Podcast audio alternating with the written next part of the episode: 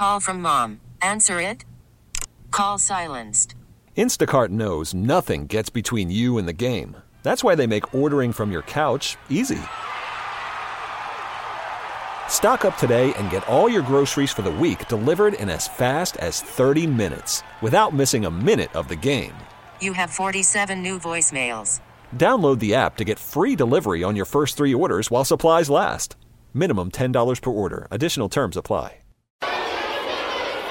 Kids just want to have fun.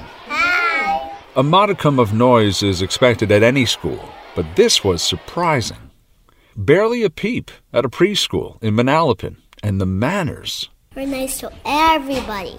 impeccable. Being nice. Is who's nice? Is Omar nice? Yeah. What do you say? Thank you. What do you say? You're welcome. These courteous, respectful little ones are under the care of Gina Marie Raimondo, who runs a unique school. We opened up a, a center, the Kicking It Kids Anti-Bullying and Leadership Academy, focusing on children two years old and up. This is the first and only anti-bullying and leadership academy of its kind in the country. And that's a big thing to tout, but a lot of people don't know that we exist. The most important lesson at the Kicking It Academy is pretty simple. Are you kind to me? I'll be kind to you. You respect me for who and what I am, I'll respect you. Now let's go play, let's go interact, let's talk about something. And that's what it's about just embracing everyone and accepting them. Gina Marie Raimondo didn't start out in education. I was a vice president of a factoring uh, company. I had uh, did a lot of accounting.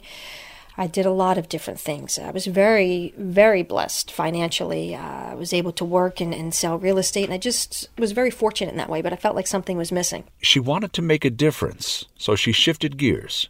I've sold every single personal belonging that I have. My dog and I lived uh, in an RV for two years, um, taking odd jobs. to scrape together the money for her anti bullying campaign. Bullying was something that I think every single one of us can relate to. Every student, every person has either witnessed it, been a target of, been on the receiving end, or has done it. So we all know what bullying is. And I just think if we take responsibility for our own actions, we can change the school and social climate. Compassion and mutual respect are taught right alongside ABCs and 123s. What does it mean to be tolerant?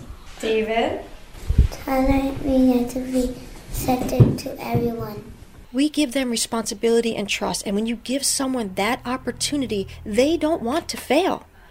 It builds their self confidence, it builds their self esteem, and they want to do the right thing. Our programs start uh, at age two years old and up because it's crucial. It is crucial to get students and children at their developmental ages.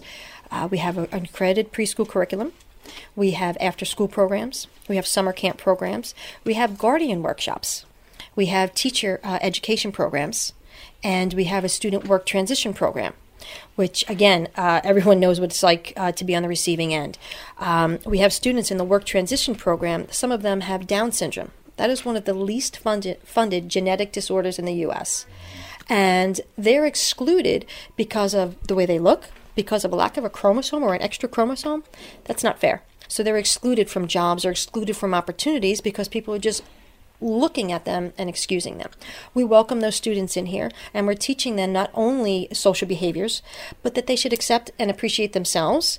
And if someone has something negative to say, that's their problem. We have students with Down syndrome coming in. They're interacting with our two year olds. They are helping them in their education.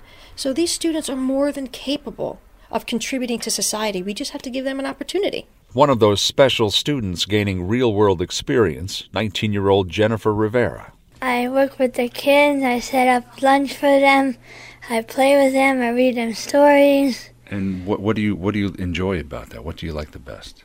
everything. For Gina Marie Raimondo, this is her passion. So devoted is she to ending bullying that she dips into her own pockets to keep this academy afloat. We ask for $15 a day if they can afford the tuition. If not, it's sponsorships, it's donations, or it's, uh, you know, we've got teachers here that work other jobs just to help keep the doors open. I work two, three jobs to keep the doors open. Anything that it takes. It's not an easy task. In Manalapan, Sean Adams, WCBS News Radio 880.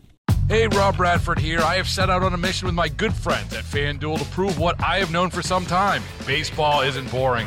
Now I have a daily podcast to prove it with some of the most notable people in the baseball world, screaming baseball isn't boring from the mountaintops or at least agreeing to come on our show. Players, managers, GMs, and yes, even the commissioner of baseball, Rob Manfred. It has been a constant wave of baseball's most powerful voices. So join the revolution, subscribe, and soak in Baseball Isn't Boring. Listen on your Audacy app or wherever you get your podcasts. You'll be glad you did.